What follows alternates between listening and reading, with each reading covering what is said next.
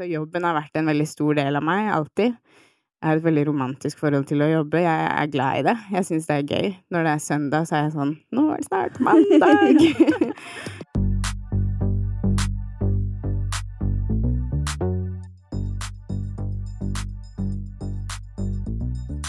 Mitt navn er Mira Khan, og i dagens episode av Mamma jobber snakker jeg med Silje Larsen Borgan.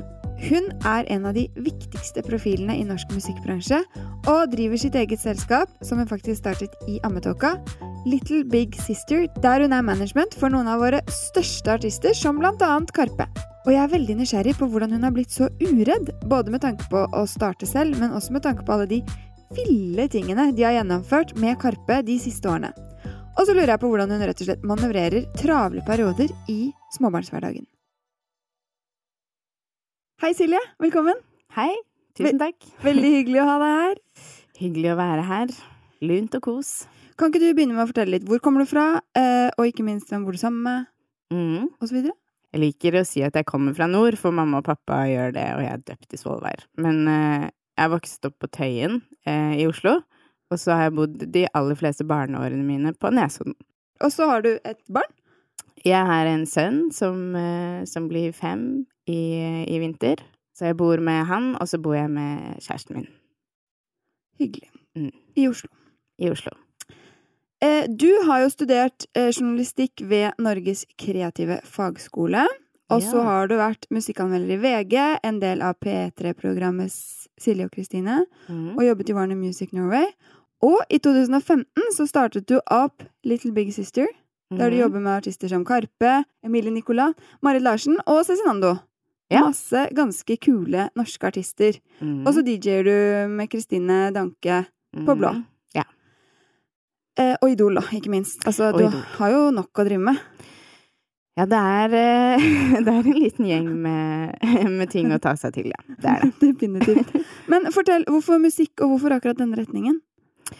Um, jeg vokste opp eh, Nå høres jeg ut som en Idol-deltaker. Men eh, jeg vokste opp i et hjem hvor musikk var veldig til stede. Eh, ikke sånn at noen drev så veldig mye med eh, instrumenter og sånn, men eh, stereoanlegget sto alltid veldig høyt på. Men eh, veien min til å drive med musikk profesjonelt starta vel egentlig med at jeg utdanna meg til å bli journalist. Um, og var ganske kjapt uh, tuna meg inn mot uh, uh, musikkjournalistikk, da. Eller underholdningsjournalistikk. Det er en blanding av en, et, en sterk interesse uh, og en stor, en stor musikklede. Og litt tilfeldigheter. Midt liksom i ammetåka med første barn, så tenker du sånn Jeg starter for meg selv! Ja, jeg jobba jo da i EMI i noen år som produktsjef. Så ble EMI kjøpt av Warner, og ble om til Warner. Der jobba jeg som A&R. Hva, hva betyr det? Ja, det er det bra at du spør om. Vi vet ikke. Nei, um, nei eh, A&R er artist og repertoar. Eh, så det er jo egentlig noe mange vil tenke er den gøyeste jobben i et plateselskap, for det handler om å jobbe tett med artisten og være i studio, eh, få en demo til å ende opp som en ferdig låt, lage selve produktet, eh, utvikle artisten og på en måte, ja, alt det kreative og det kunstneriske. Eh, tettest på musikken, og så da levere det videre til en salgsavdeling. Um, skal sies at den jobben er like forskjellig som det er antall A&Rs i verden. Ja. Eh, det er en veldig sånn person Altså, det fins gamle, legendariske A&R-er som har oppdaget eh, Altså Beatles, og så er det noen som jobber mer sånn eh, Hva skal man si Jobber mer med koordineringen av en innspilling. Altså, det fins mange måter å være det på. Ja. Eh, og jeg var jo for det første en, en veldig rookie A&R, men jeg ja, koste meg veldig med det og ble enda sikrere på at her skal jeg være. Jeg skal jobbe med artister. Ja, du følte liksom 'dette er min plass'? Ja, det var sånn Det var absolutt uh, litt fryktinngytende å ha det ansvaret. Sånn Har du funnet noen du vil signe i det siste? Ja. Uh, ja Kanskje. Eller du vet, det er jo Det er jo gambling, liksom. ja. Um, men, uh, men det føltes riktig. Jeg føler at jeg har relativt god teft, og så føler jeg at eh, det å jobbe med artister faller meg naturlig. Jeg føler at jeg forstår dem, og at de eh, har tillit til meg, da. Og så fikk jeg eh, barn, og da skulle jeg jo være borte fra jobb. Som i seg selv var litt sånn Jeg har nok definert meg mye som Eller altså, jobben har vært en veldig stor del av meg, alltid. Jeg har et veldig romantisk forhold til å jobbe. Jeg er glad i det. Jeg syns det er gøy. Når det er søndag, så er jeg sånn Nå er det snart mandag! um, som jo er på godt og vondt, selvfølgelig.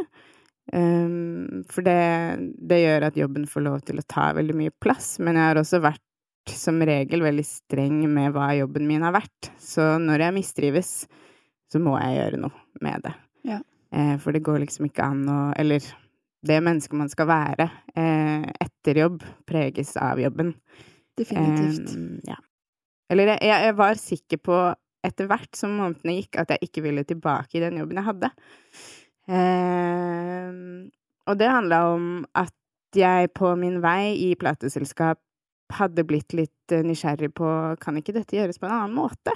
Kan man ikke jobbe med artister liksom tettere og mer langsiktig, og jeg hadde liksom mange tanker rundt dette med å, eh, å være apparatet til en artist, da. Eh, og jeg hadde sett eh, managere gå inn og ut av dørene våre, og jeg tenkte sånn Hva gjør at de eh, får dette ansvaret, og hvordan forvalter de det, og hva er det de gjør, hva er det som gjør folk til en god manager? Eh, og de fleste jeg møtte, var jo menn, selvfølgelig, og ganske mye eldre, og ja, det var sånn en yrkesgruppe som eh, fascinerte meg litt, da. Du får et enormt stort ansvar, men du har en ekstremt uforutsigbar eh, eh, Hva skal man si Altså, forretningsmodellen er jo at du får litt av de pengene som artisten tjener. Mm. Eh, så tjener du ikke penger, så får du ingen. Nei. Så det er jo Eh, kjempegambling. Ja. Så jeg fikk eh, foreslått eh, ideen om at jeg kunne drive med PR og prosjektledelse for, eh, for et par artister, da blant annet Karpe. Og så var jeg så heldig å ha en venninne som heldigvis tok sjansen og hørte på meg. For jeg laget jo på en måte konseptet og solgte det inn, og så var jeg jo i mammaperm, så jeg kunne jo ikke begynne. Så da spurte jeg min gode venn Trine Jacobsen om hun kunne starte i et eller annet selskap som jeg hadde lagd, som jeg ikke helt visste hva skulle bli, eh, men om hun kunne begynne der noen måneder før meg. Det er- Her er selskapet. eh, Jeg ansetter deg. Jeg kan ikke jobbe. Jeg vet ikke helt hvordan vi Det skal gjøre er i det. men- Brønnøysund, Ja. så det er et selskap. Det har ikke kontor. Eh, men jeg tror kanskje du kan få litt lønn på sikt. ja, og da sa hun ja, det gjør jeg. Hun sa ja, betyr dette at vi kanskje kan få felles julebord og felles mokkamaster på sikt, sånn som vi fantaserer om hver gang vi tar et glass? Ja. Eh, så da ble Little Big Sister født, og jeg gikk da rett inn i det når jeg var ute av min mammaperm i oktober 2015. Var ikke det altså, sykt stress altså, et, altså, bare å få barn er jo superstressende, og alle Mm. hormoner og ting og tang. Og så skal dette barnet plutselig i barnehage, og du skal starte i ny jobb som da er ditt eget selskap, som du er litt sånn Mm. Tja, får jeg Altså, ble du ikke stressa? Jeg hadde blitt maks stressa. Da jeg begynte å jobbe, så skulle jo eh, altså pappaen til barnet mitt eh, gå ut i perm. Men den fasen som kommer etter der igjen, hvor på en måte alvoret begynner, og hvor Å ja, sånn Dette er det ekte livet, ja. ja. Eh, det var skikkelig, skikkelig tøft, også fordi jeg Det å jobbe Altså, det å etter hvert eh, ende opp med å jobbe som manager, da, som vi har gjort for de fleste som vi har jobbet med, og, og det er stort sett det vi driver med i dag, altså være management for, for eh, et knippe norske artister, det er jo På mange måter så er det ganske likt det å være mamma, da. Eh, det er en måte å være en slags sjef på, med et litt sånn utømmelig ansvar. Det står ikke noe sted hva som inngår og utgår, egentlig, eh, i, i oppdraget. Men du skal sørge for at vedkommende har det han eller hun trenger til å nå sitt eh, potensial til enhver tid. En av de tingene jeg har hatt dårlig samvittighet for lengst i familielivet, er at det har stoppet helt opp på fotoalbumfronten. Og jeg syns det er fantastisk hyggelig med album, men jeg kvier meg så innmari for å lage det fordi det bare føles ut som så mye styr. Men nå har vi vært så heldige å få Fotoknutsen som annonsør, og de har jo brukt utallig med tid på å gjøre det lett å lage nettopp fotobok. Så da gikk jeg litt i meg selv, og så tenkte jeg nå må du bare skjerpe deg. Og så brettet jeg opp armene, og så satte jeg i gang. Og bildene hadde jeg da allerede i en mappe, og da gikk det helt altså, fantastisk strålende enkelt. Jeg bare lastet de opp, alle bildene, trykket på noen knapper, og så svisj, så hadde det der magiske Fotoknutsen-programmet organisert bildene etter dato og foreslått plasseringer. Og det var også kjempelett, fordi jeg hadde jo selvfølgelig noen ting jeg ville justere på, men det var superlett å flytte årene rundt på. Så vil du også glede både liten og stor med for eksempel en fotobok, så går du inn på fotoknutsen.no, og så bruker du rabattkoden MAMMAJOBBER, for da får du faktisk 40% på alle bildeprodukter fram til 3. november. Altså, det er jo den perfekte julegaven! Jeg ser for meg at eh, når du jobber som manager også, så er det veldig forskjellig arbeidsmengde. Altså, mm. fordi artistene har jo sykluser og driver med forskjellige ting, og eh, dere er jo ikke så mange, så det er jo ikke sånn at du på en måte har mange å delegere til hvis det plutselig smeller. Altså, vi jobber ikke med så høyt antall artister, men eh, vi er enn så lenge blest med at de store, store prosjektene eh, på en eller annen måte Altså, dette manipuleres ikke av oss, fordi vi følger jo etter artisten. Eh, så det er viktig for oss at de får jobbe helt individuelt. Og enn så lenge så har heldigvis ikke de aller største og mest tidkrevende prosjektene, som for eksempel tre, tre utsolgte Spektrum, skjedde heldigvis ikke samme helg som Cezinando skulle slippe album. Eh, så enn så lenge har det på en måte fylt Eller sånn, ja, det har gått, det har gått uh, smooth da i, i de syklusene. Heldigvis så har alle disse artistene store team på hver sin kant, som er flere enn de som jobber hos meg, da.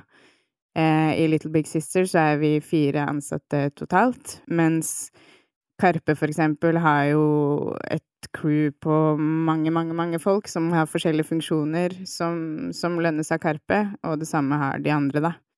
Når er du på jobb, cirka, om morgenen?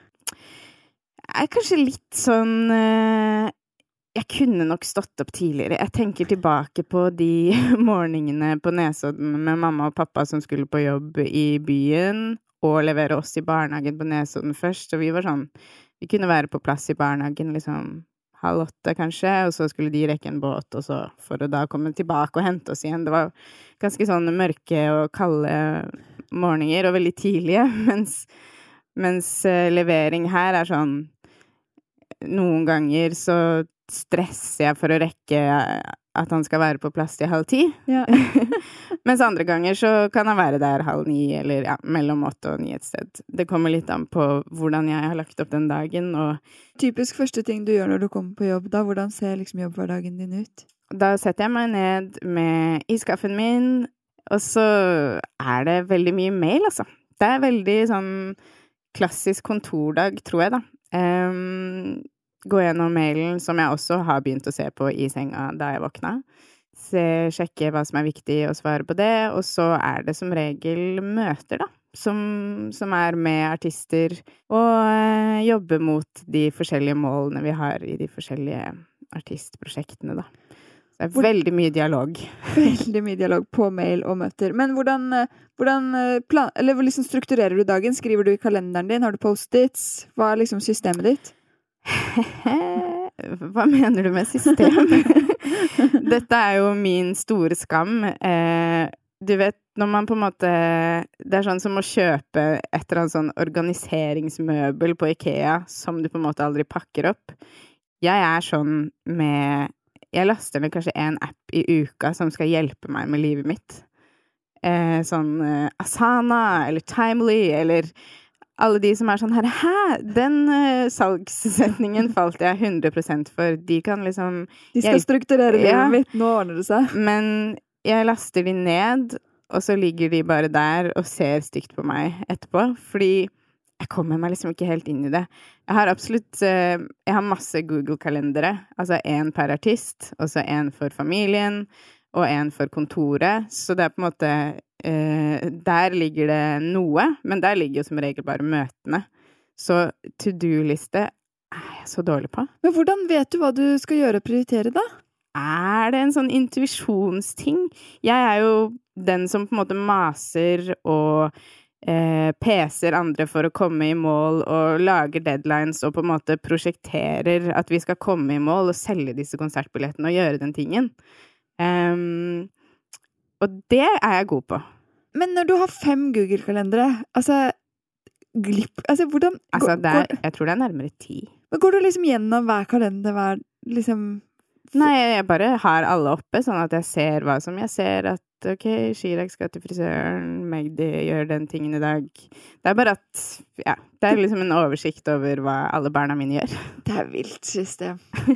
Men eh, Karpe har jo mildt sagt hatt liksom suksess de mm. siste årene. Mm. Og det jeg syns kanskje er det kuleste, er jo at eh, dere har gjort ganske mange sånn Kan man kalle det utradisjonelle ting? Eller i hvert fall ting med høy fallhøyde, da. Fordi eh, både konserter eh, med liksom utradisjonelt sceneshow, eh, filmen Altså, det er jo sånne ting som du bare Hæ? Wow! Oi, what? Kult! Og så mm. funker det, liksom. Mm.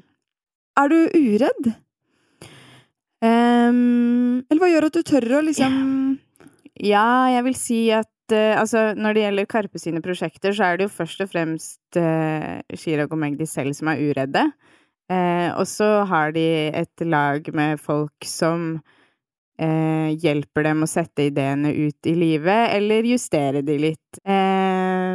og folk ser jo på oss som ko-ko når vi for eksempel slipper masse, masse, masse musikk som ett langt spor i Spotify. Hva er det dere driver med, liksom? Dere kommer ikke til å tjene penger. Mm.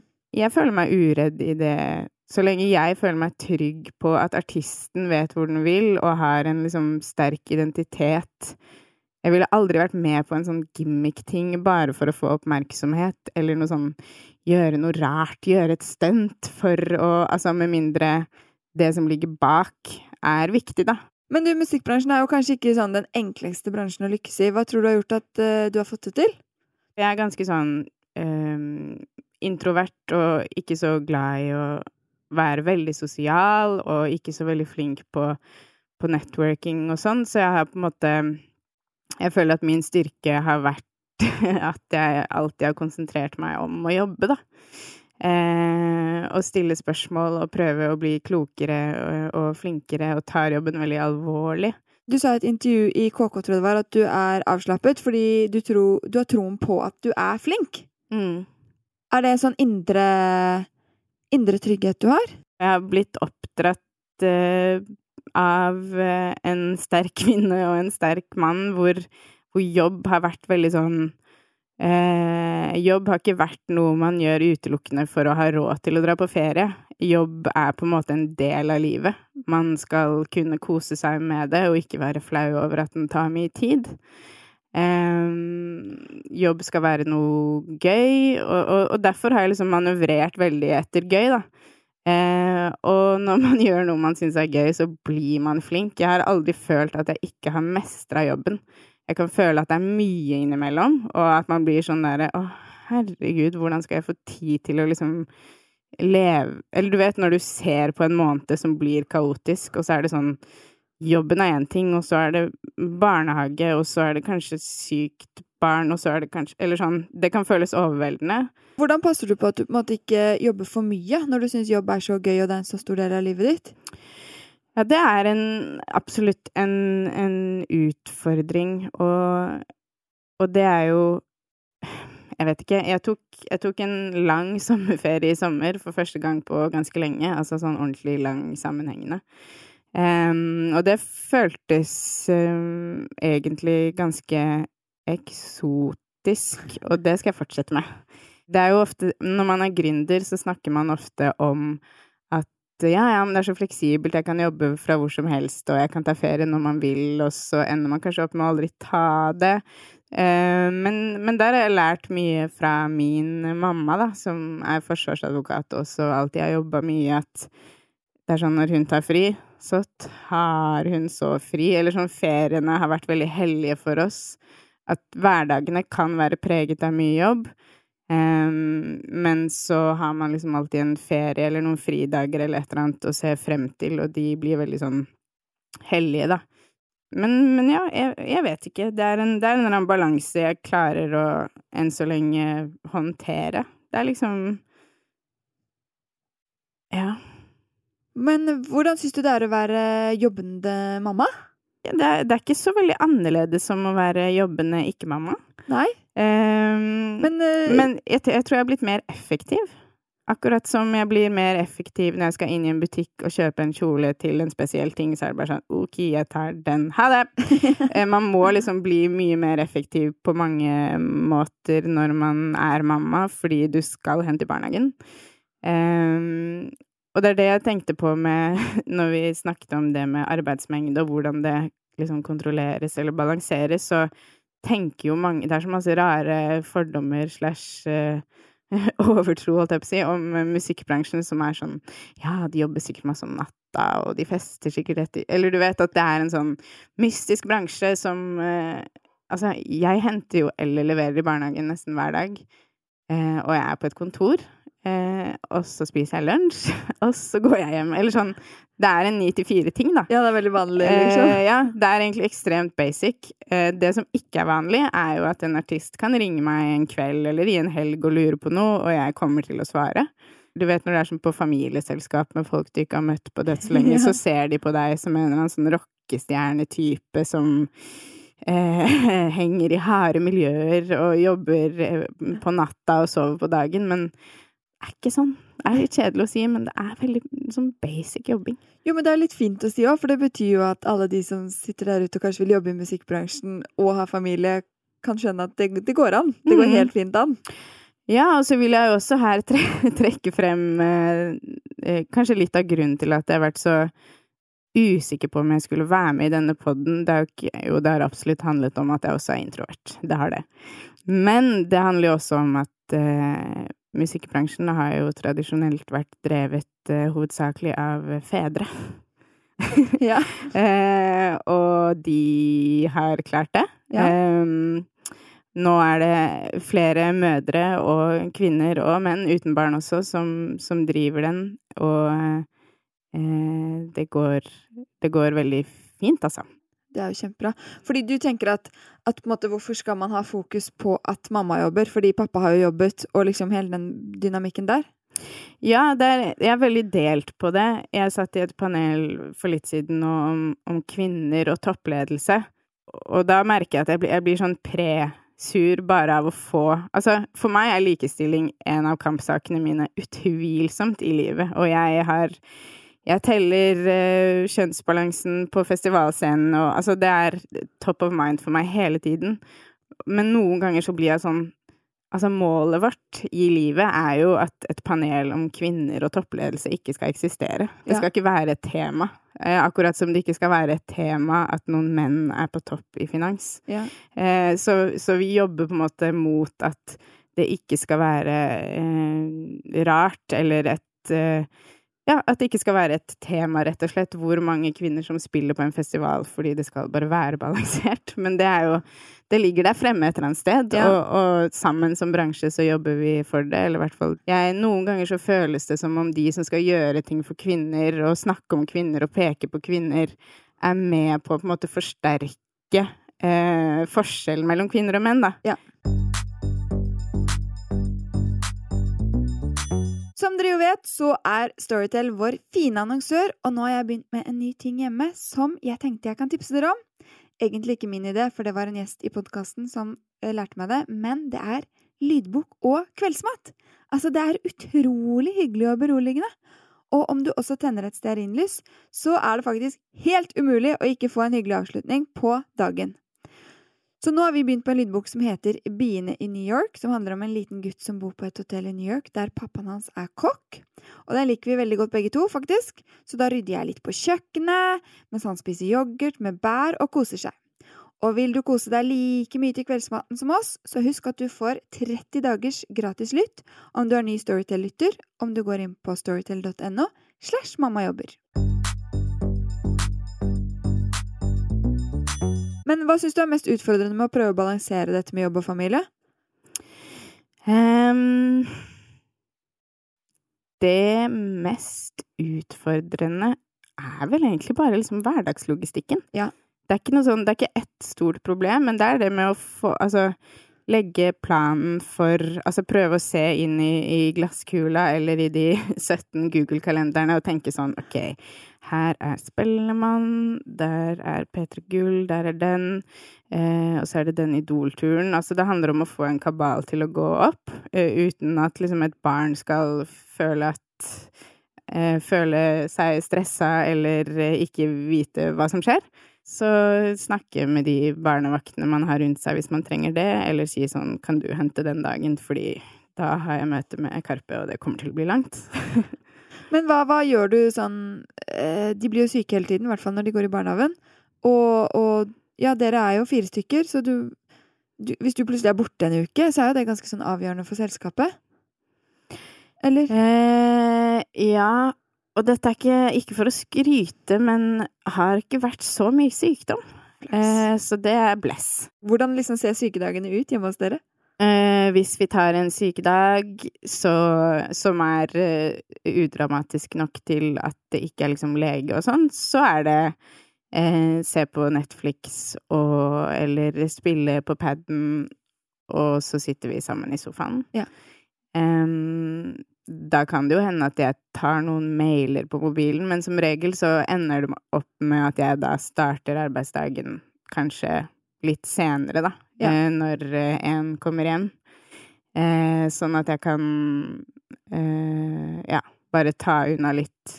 Enten bare sånn rett før middag, eller når når han har lagt seg på kvelden. Som regel så handler det jo bare om å på en måte ekspedere noen mailer, kanskje ringe Trine og si sånn du, jeg blir hjemme i dag, kan du gå i det møtet istedenfor meg? Ok, og så Ordner det seg, liksom. ja. Men øh, ehm, hvordan henter du deg inn etter slitsomme jobbperioder? Hvordan henter jeg meg inn? Jeg er jo skikkelig murmeldyr. Jeg elsker å sove. Det er nesten så jeg må ha det i bioen min som hobby, liksom. At det er en aktivitet jeg setter stor pris på og er veldig flink til. Jeg har veldig godt sovehjerte og sover eh, som regel veldig godt uansett hva som står på.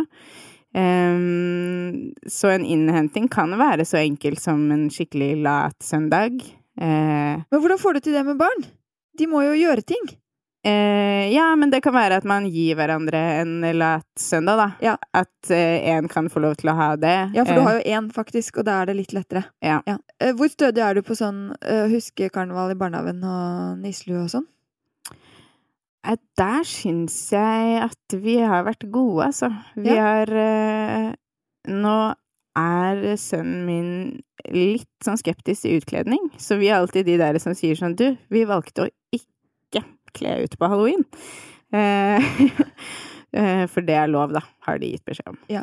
Um, nei, uh, enn så lenge så har vi på en måte ikke hatt en situasjon hvor vi enten har glemt å hente han, eller eh, glemt mat Altså, vi er heldige som har én matpakkedag i uka.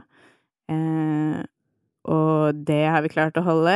Eh, disse Lucia-tingene og foreldremøtene har vi også enn så lenge eh, naila. Og det handler nok om at jeg og, og faren til eh, barnet mitt, eh, som jeg ikke bor med nå, eh, kommuniserer og samarbeider veldig godt og har sånn ekstremt fokus på at barnet vårt skal ha det fint, da. Ja, Eh, Selv om dere ikke vil være sammen, på en måte. ja, Ja. og at han skal eh, følges eh, opp og eh, ha det ja, så, så vanlig som mulig. Og så, ja, vi er vel nesten kanskje litt sånn i overkant engasjerte barnehageforeldre. Det er jo veldig fint. Jeg tror egentlig det er liksom når man får barn nummer to og tre, at det går ad undas. Ja, da sklir det sikkert ut. Hva er det som gir deg mest dårlig samvittighet i hverdagen som mamma? Mm, nei, det kan jo være hvis det er en hektisk periode som for eksempel gjør at eh, det blir noen dager på rad hvor jeg på en måte ikke får sett han eller vært med han. At jeg enten må stå opp kjempetidlig og komme hjem sent. Eller du vet at du føler liksom at det går for mange dager Altså neste uke skal jeg for eksempel reise på et Idol-opptak som Det er vel fem netter totalt jeg er borte, tror jeg. Eh, og da gruer jeg meg jo mest til det for min egen del, for jeg vet at jeg kommer til å savne han. Men det kan også liksom gi meg litt Når du sitter da på et hotellrom eh, i Trondheim og venter på at opptaket skal starte, så er det sånn Hvorfor gjør jeg dette? Eller sånn derre Jeg burde ikke vært Eller man kan Hvis man har en uh, dårlig dag, da, eller er litt emo, så kan det være ganske sånn hva er det jeg egentlig driver med? Hvorfor er jeg ikke hjemmeværende og til han blir ti, liksom? Men i den grad jeg har dårlig samvittighet, så handler det om tid. Eh, og det tror jeg det gjør for mange mødre, da. Ja. og fedre. Yep. tror nok at man noen ganger projiserer sitt eget savn på barnet og tenker at barnet har det helt likt. Ja. Eh, dette har jeg jo snakka med eh, ja, eksempel familievernkontoret om før, da vi skulle flytte fra hverandre, så var de litt sånn husk at et barn er et barn uansett, og eh, de har ikke evnen til å på en måte fantasere seg frem til triste scenarioer og på en måte Altså, de er tilpasningsdyktige, de trenger forutsigbarhet og beskjeder og, og liksom stabilitet, men den derre jeg tror det, det savnet som en voksen mamma eller en voksen pappa kan kjenne på, det, det, er mye mer komplisert enn et barn som egentlig bare lurer på når han kan spille på paden, eller om han kan gå ut og spille hockey, liksom. Ja, eller liksom når, når kommer du tilbake? Ok, onsdag, feil, ja. liksom. Da ja. vet jeg det. Eh, og så tror jeg jo også det at bare det å, å ha delt omsorg i seg selv eh, gjør at man ja, kanskje tenker hele tiden at noe er litt galt. Eh, så man blir mye varere på barnas signaler òg, da. Mm. Eh, at man blir sånn 'Å, nå fikk han litt sånn raserianfall i butikken fordi ja, men det er sikkert fordi jeg er en Eller du vet at du ja, ja. tenker at du har gjort noe galt, men så er det mer sånn Nei, han har lavt blodsukker, liksom. Ja, han, noe, han tenkte ikke så langt. Det viktigste for et barn med, med to hjem, tror jeg, er at uh, de to hjemmene kommuniserer og, og, ikke er i konflikt, fordi da, da, er det liksom fortsatt en familie. Ja. Uh, med to uh, boenheter. Og så er det en et ønske om at overgangene mellom de to hjemmene ikke skal være noe dramatisk eller rare. Du skal ha de samme reglene, og den samme skal på en måte være en, en god flyt, da. Eh, så det jobber vi for. Men hverdags, eh, hverdagen, liksom, eh, når dere er sammen hos deg, hvordan, hvordan ser morgenen ut? Når står dere opp? Og har du vekkerklokke, eller står du opp når han står opp? Eh, han våkner som regel på slag sju. Ja. Eh, som en slags vekkerklokke. Men, men, han har godt sovehjerte som han har arvet fra meg, så, så, man kan ikke stole på det. Så jeg pleier å vekke klokka på sju i tilfelle. Eh, så det er som regel syv, og så er det litt romstering eh, i senga. Han kommer opp til meg, eller ja, vi setter oss litt i sofaen. En eller annen sånn snuggle session. Ja, hyggelig! Det ene eller andre stedet hvor vi spiller noe eller hører på noe. Og så Og så begynner liksom eh, badet og, og kjøkkenaktiviteten, som er å da spise noe til frokost og få på klær og gjøre Ja, gjøre oss klare, litt sånn parallelt. Har du, har du lagt fram klær dagen før, eller går du bare og plukker?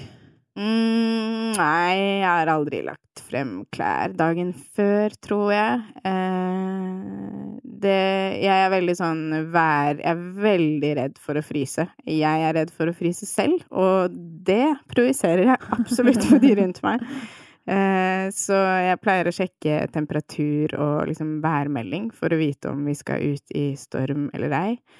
Eh, og så tar jeg frem noen klær basert på det. Ja, masse klær. Ja. Og så spiser dere brødskive til frokost? Eh, det kan være brød, rundstykker, knekkebrød, polarbrød, yoghurt. Masse forskjellig. Sitter det er ikke noe fast. Sitter dere liksom ned og spiser sammen?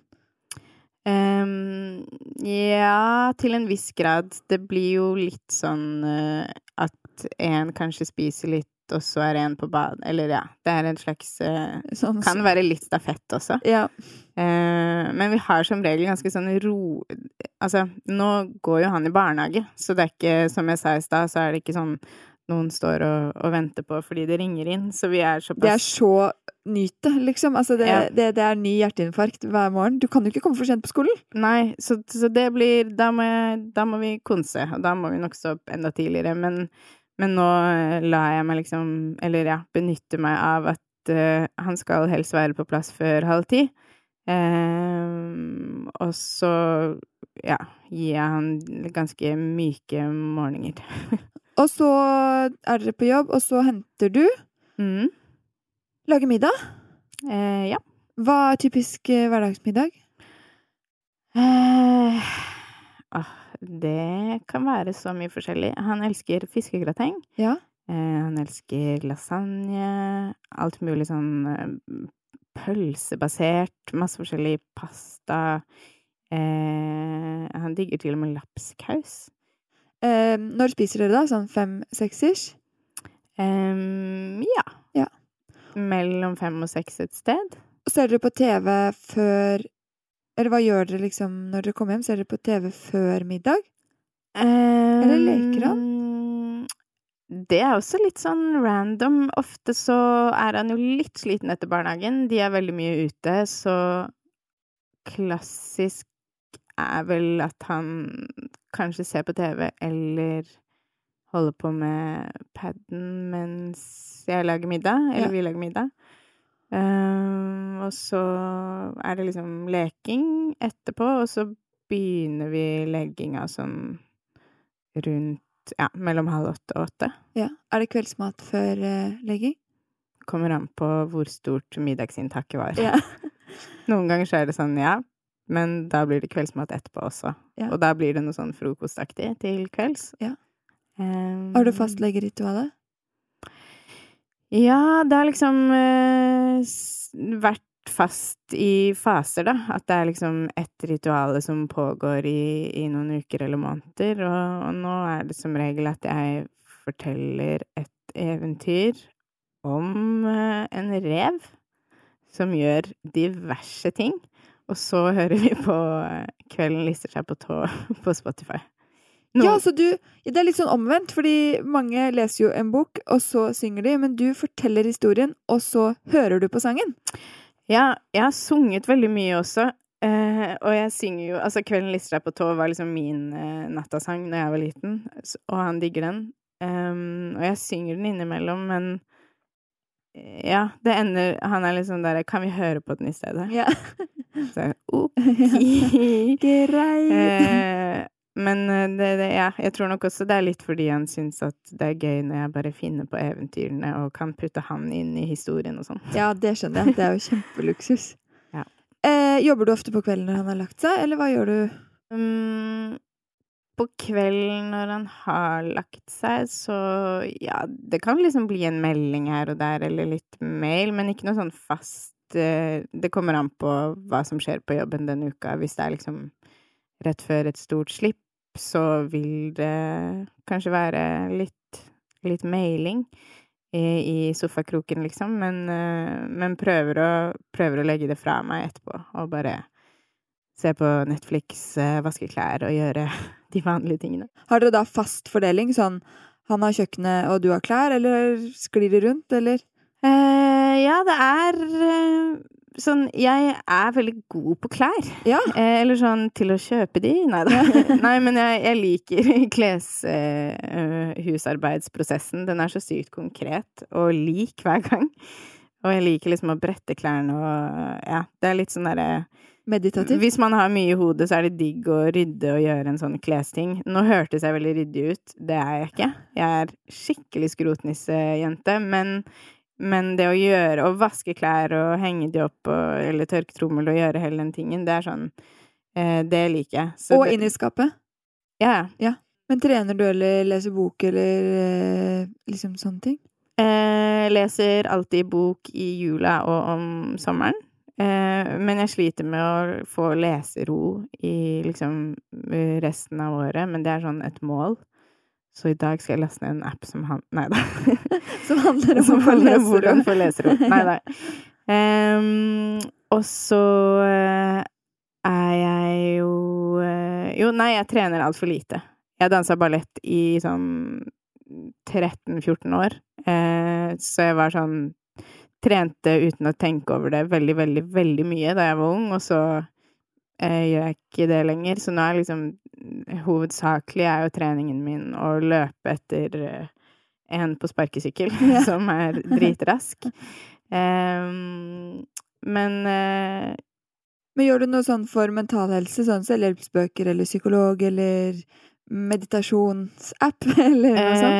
eh, laster ned apper teller kanskje ikke, men jeg går til psykolog Ja. eh, ganske sånn jevnlig. Eh, det er en stund siden sist nå, men det er sånn noe jeg Ja, det er digg å drøfte livssituasjonen sin noen ganger med en nøytral eh, fagperson. Så det har jeg gjort eh, i mange år. Um, og ellers så liker jeg å spille spill på iPad eller data. Det har jeg gjort hele livet. TV-spill, skikkelig- liksom? Ja, jeg kan spille Nintendo. Uh, min kjære sønn har fått Nintendo Switch av sine besteforeldre. Og det syns jeg også var veldig stas. Ja. Favorittspill? Nå, altså, jeg er veldig glad i bare sånn Mario Kart og ditt og datt, men det er også et sånn Yoshi-spill som på en måte er veldig for barn, men som er liksom hakk Det er såpass vanskelig at jeg må bryne meg på det, liksom. Hvor det er sånne baner, og du skal lete etter ting. Det syns jeg er gøy. Eller sånn derre spill hvor man steker burgere. Eller driver en burgerrestaurant ja. og må gjøre det fortere og fortere. Mm, det er sånn rar avkoblingsting. Ja. Eller så ser jeg på filmer og serier og hører på musikk og ja, konsumerer eh, kultur. Sånn helt til slutt, hva er ditt tips til de der ute som sitter med liksom en jobbdrøm, men ikke helt tør å klinke til? Em, jeg tenker Altså, dette tipset har jeg gitt før, men, men hvis du sitter med en jobbdrøm, eller altså en idé til et um, selskap, så gjør skikkelig god research på om det er uh, behov for deg. Altså gå i dialog med de som du tenker er de naturlige kundene dine. Uh, og prøv å tenke på hva som, hva som skiller deg fra de andre som driver i, med det samme. Prøv å liksom få ned på et ark eller i hodet ditt hva som gjør deg spesiell, og hva som gjør at du kan konkurrere ut konkurrentene dine. Eh, og sjekk om det er behov for deg i det markedet hvor du vil jobbe. Hva vil du si er liksom eh, eh, de tre viktigste tingene du gjerne skulle visst før du startet, sånn feil og smeller du har gått på som du helst skulle unngått? Ehm, jeg skulle nok ønske at jeg hadde satt meg bedre inn i um, aksjeloven. Um, for det kommer veldig godt med, å forstå liksom Forstå alt uh, det innebærer å, å gjøre og lage og forholde seg til en aksjonæravtale. Ehm, så skulle jeg Mye av det har jeg på en måte lært litt sånn på veien. Sånn som nå har jeg skjønt at jeg er en leder som er kreativ, og jeg er en sjef, og jeg er en mamma. Eh, alle de tingene er sjef, egentlig. Eh, men jeg er ikke en daglig leder. Jeg er ikke liksom eh, eh, Akkurat det med HR og økonomi og alt som på en måte Alt som dukker opp når man blir flere, da. Er man to en stund, så gjør det jo ikke noe, men det Driftingen, liksom? ja, driften. Det å innse sine egne begrensninger og prøve å gjøre rom for at du kan jobbe der du er rå, er jo på en måte viktig. Og litt vanskelig, fordi man tenker at man skal gjøre alt selv, og at man fikser alt, men det å liksom tenke sånn shit, her er det noen som er flinkere enn meg. Og det å da ha muligheten til å teame opp med sånne andre er eh, en eh, blessing, og, og veldig lurt. Så ja. Takk, Silje.